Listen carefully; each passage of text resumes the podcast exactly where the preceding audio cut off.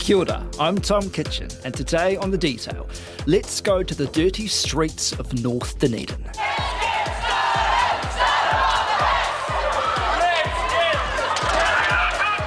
Dunedin is just off the rails right now, guys. It's a student vibe, like everyone around you is a student, and it's just amazing. Oh my god, it's so good. It's so much fun. How's your first experience at High Street going, Rowdy and? So much fun. Come to Dunedin. Come to Dunedin. It's so much fun. Otago's student culture is hitting national headlines once again. Otago University's warning a student could be killed or seriously harmed in flat initiations that can quickly lead to bullying, intimidation, and harassment. So far this week, we've heard of horrific initiations, one involving biting the legs off a live duck. I mean, I can't even believe we're saying that out loud in a sentence. It's so barbaric. Police are now looking into animal cruelty at Otago University, where students are said to have mistreated a live eel as part of an initiation ritual. What are all these flat initiations? Why are some of them so infamous? And how can we meet that balance between fun and recklessness? Critic Te Arohi is the student run magazine at Otago, and Fox Meyer is its editor.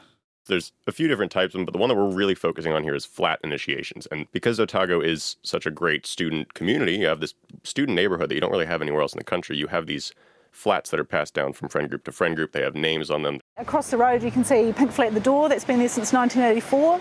And further up the street, there's um, Footrot Flat, and that's been there since 1977. They've got a lot of clout surrounding them, and once you do sign the flats, you get initiated. So it's typically first years being initiated by second years before they're able to really consider themselves fully deserving of the clout of that flat. Right, so you have to perform certain tasks that are given to you by the previous tenants to actually start living there really it's like a bonus tenancy agreement yeah exactly i mean it's, i don't think it's on the lease but um, it's definitely definitely par for the course so you discovered something in the famous uh, student street of leith street to do with eels yeah, so there was um this was a very public initiation. What what ended up making the news was this moment where there were a few first year boys that were in this sort of tub and they were hoisting this live eel above their head and it was all wiggling around and it was pretty traumatic. You know, like I know that there were witnesses at the party who were really upset by what they were seeing, you know, and wanted to leave but didn't feel like they could and there were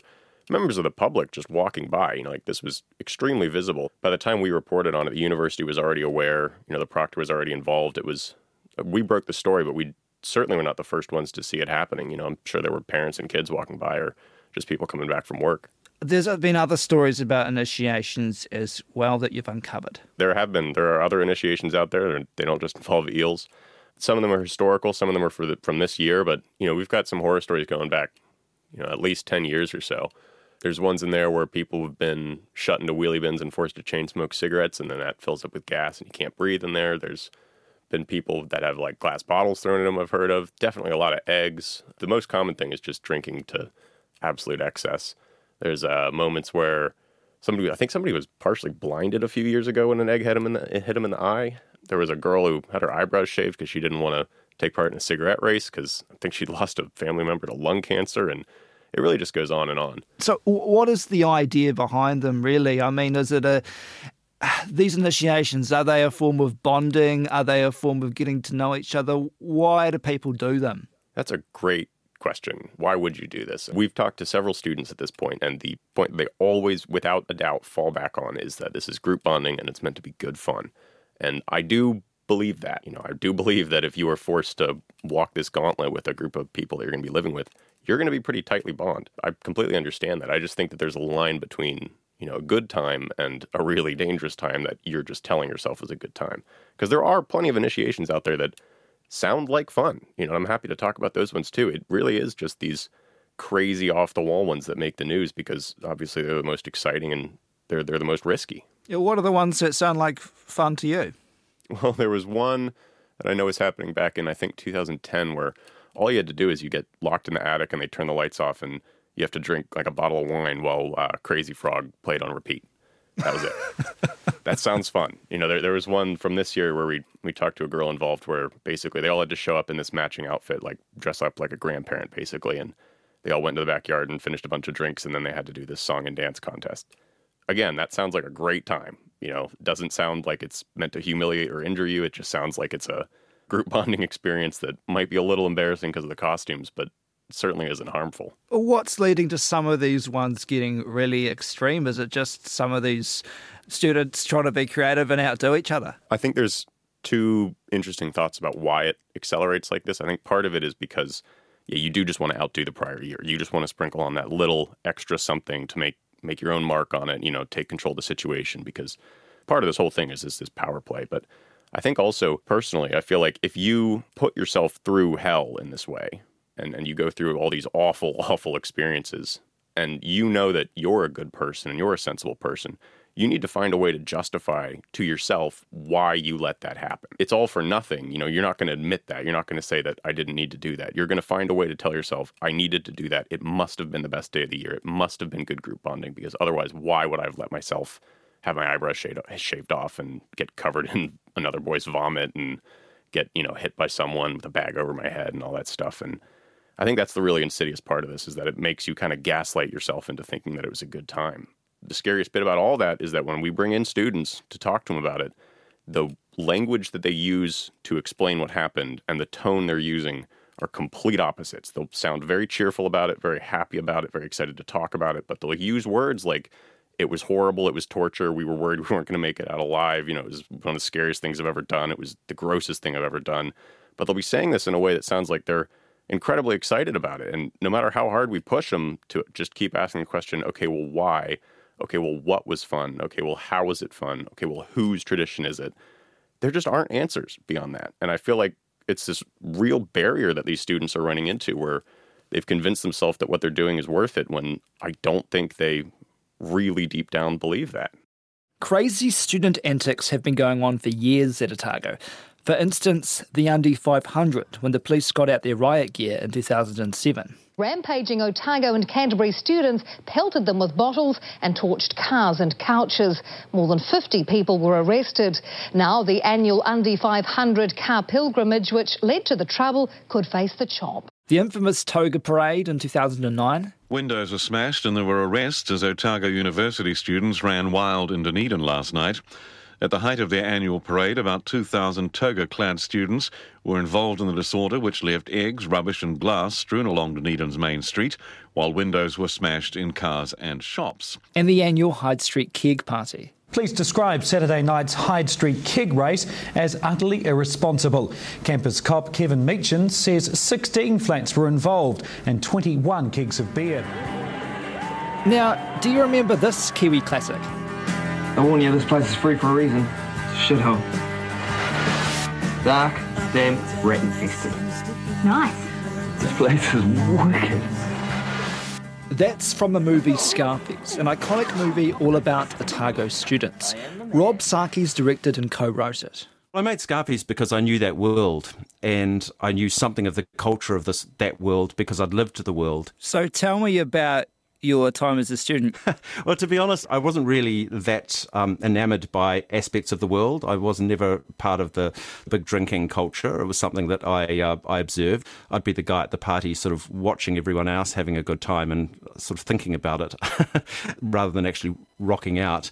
But you know, if you if you go to university there for for you know my case three or four years, you become part of that culture, and you know a lot of people who are in student flats. You do go to some of these parties. You hang out at the Cooks sometimes, or just at the student cafe, and um, I don't know, it just becomes part of you. And uh, when you're making your first film, it's fantastic to be able to use material that you already know because you don't have to fake it. Then uh, I could authentically tell a story about students in Dunedin because I had been one.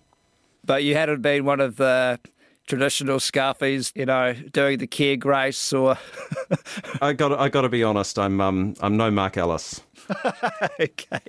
Probably wish I was. You know, guys like that have a lot more fun. I think I just hunker down and make movies and do my art. Yeah. but yeah. Um, I never did the Undy 500, for example.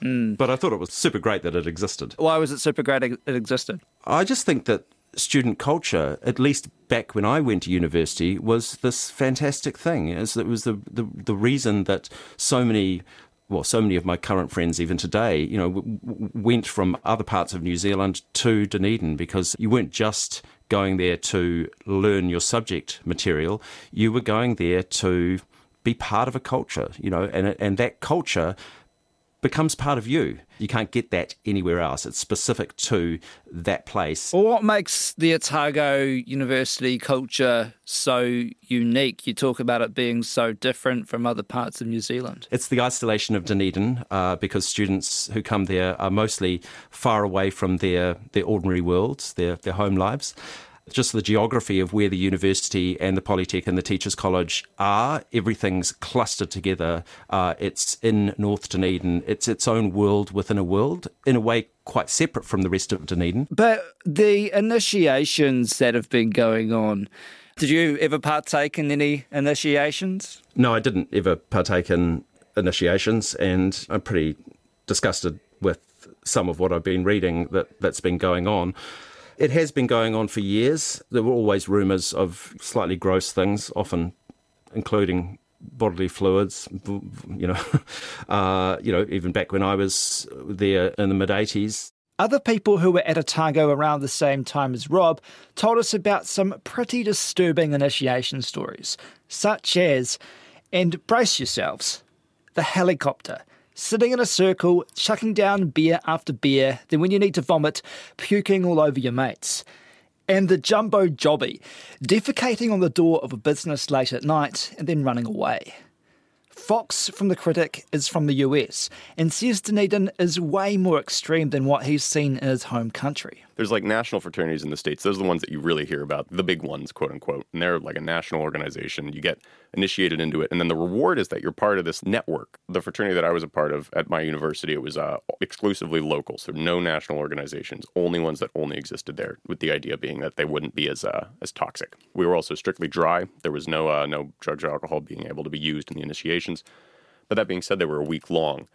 And um, I think that that gives a bit of license to be a bit more creative when it comes to what they're going to put you through. And ours was um, basically they just made you stay up for the whole week. You didn't really get a lot of sleep, and you had to do a lot of like memory based tasks, and you had to, I don't know, just just complete all these things that required a lot of mental energy. And I think the whole point is that you get so depleted that you start failing at these things, and it you know that, that really takes a toll. At least on me personally. Like, mm. can I just clarify why drugs and alcohol weren't involved? Because it's incredibly dangerous. Because yeah. every year, someone in the United States, some student dies because they've been forced to drink to excess, and they're just like left there. Like there was one famous case of a guy named I think it was Tim. I mean, his story is just absolutely horrific. Tim Piazza died after an alcohol-fueled night of hazing at a fraternity house at Penn State University. For nearly 12 hours, the frat brothers allegedly let Tim suffer without calling for any help.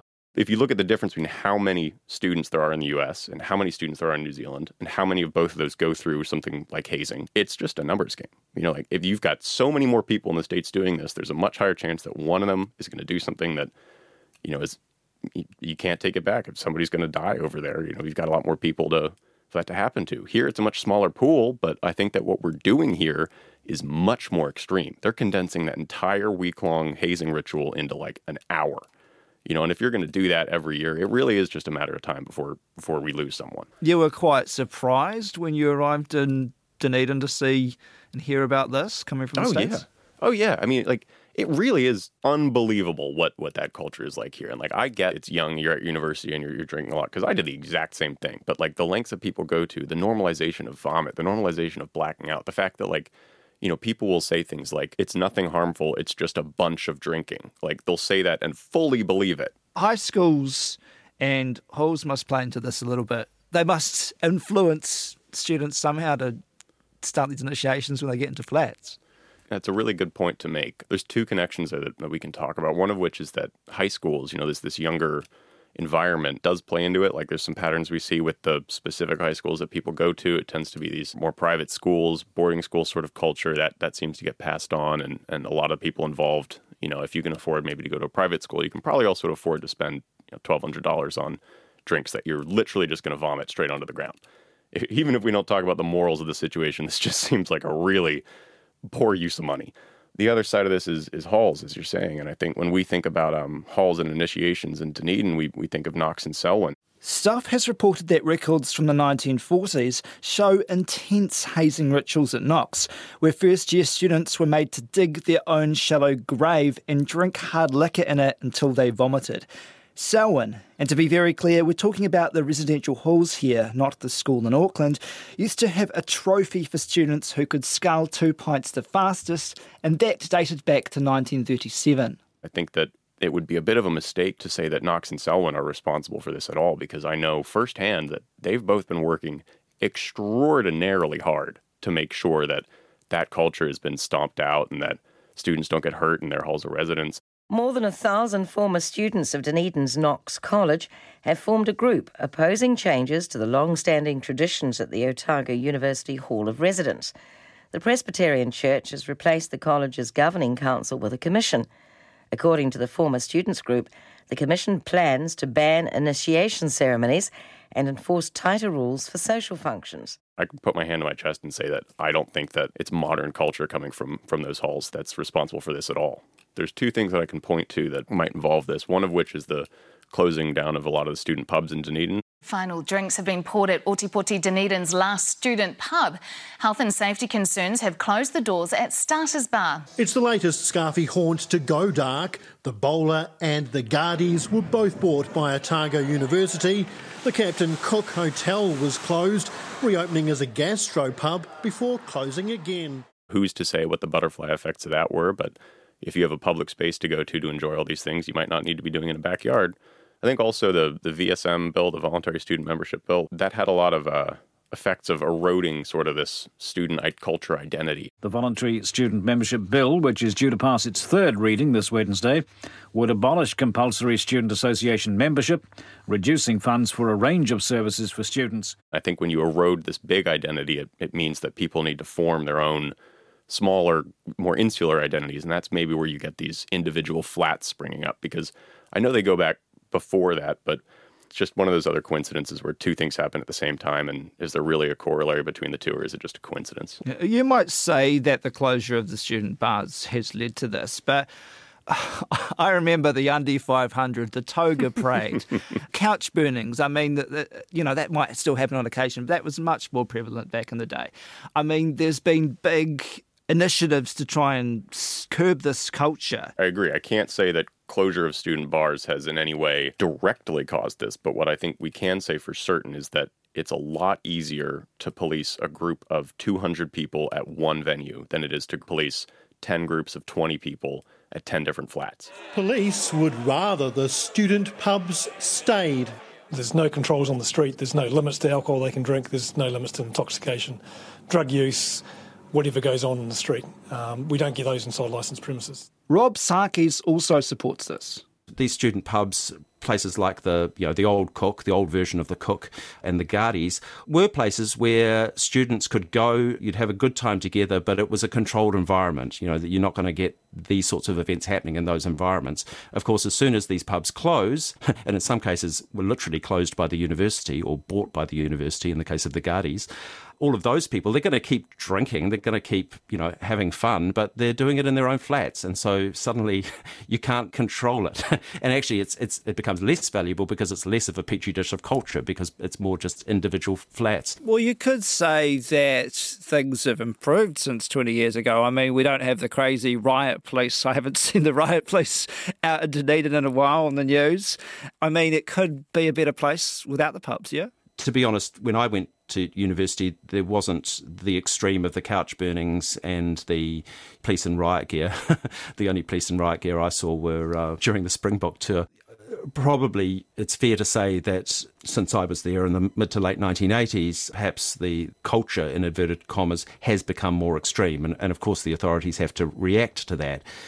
But it's a shame because suddenly then you get a kind of a a very light version of what student culture is or should be because everyone's wanting to control it. So it becomes contrived.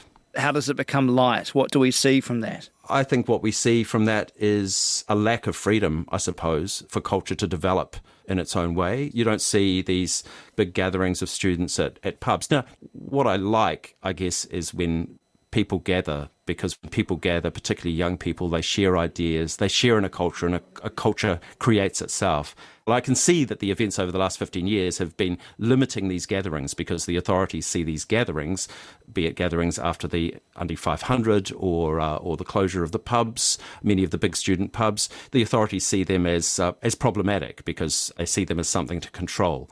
I get that to an extent, but I think that we need to give young people some freedom as as well.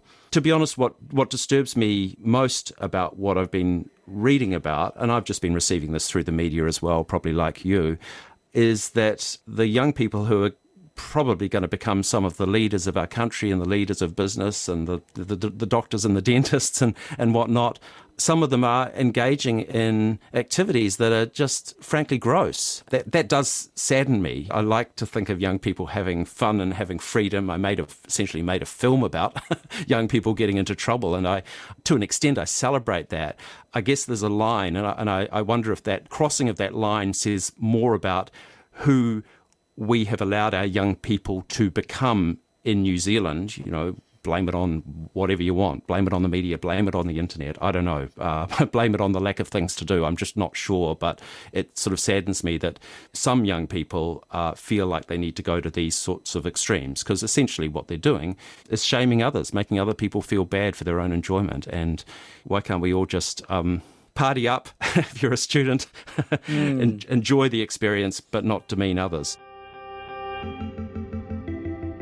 What's been the student reaction to this around the campus? I mean, you talk about some of the students defending what they do. You yourself have been very vocal in saying this shouldn't happen. It's been a bit of a mixed response. You have uh, certain students who are legitimately traumatized by these kind of things and are you know mature enough I think to admit that and to recognize the harm it's done to them and, and they're very supportive of the stories. We had people coming into the office to say thank you for covering this stuff like that. And then there's there's students that are really upset by it. I think it was our photographer yesterday was just walking down the street with a critic case that had a sticker on it. He had a bunch of slurs yelled at him and people were saying you're giving us a bad name, you know like redacted this, redacted that he has pretty thick skin, so he was basically just saying like, "You're proving my point, man." Anyway, that that really is a minority. I think the majority of students that are involved in initiations that have heard the story have just basically said, "Well, what the heck? Ours was fine." They're all saying, "Oh, it's just a few psychos out there that really enjoy this, and that the majority of them are." We, we try to look after each other as best we can. And I think that's all true. And I know they all mean well. And I think they're upset about us shining a light on this because they don't feel like they're personally the problem. But thing is, if everybody feels like that and everyone's still doing it, eventually one of you is going to be the problem. You know, and if you're telling me that your safety measures that you have in place is that everybody's sculling drinks, you know, for 20 minutes, as many as you can do, and they're like, oh, one of our friends wasn't doing too well, so the solution was to take him off the wine, give him a cigarette, and say you can smoke that until it's done and then have a glass of water and get right back to it. It's like, I don't think that counts as a safety measure, man. But these initiations are arguably a, a draw card for Dunedin too. And a reason why people want to go to Dunedin or why people want to study in Dunedin. So if we got rid of them, would, this, would the university be the same? I, I don't know, man. I feel like that's a tough argument to make because it, it opens it up to a conversation about like, well, what parts of culture are good? What parts of culture do we want to get rid of? I think we can afford to lose this element of student culture while preserving a lot of the other ones. That's it for today. I'm Tom Kitchen. The detail is supported by the Public Interest Journalism Fund. Today's episode was engineered by Phil Binge. Our producers are Alexia Russell and Bonnie Harrison. Thanks to Fox Meyer and Rob Sarkies. And a disclaimer yes, I did go to Otago, but I managed to avoid an initiation. Ka kite anō.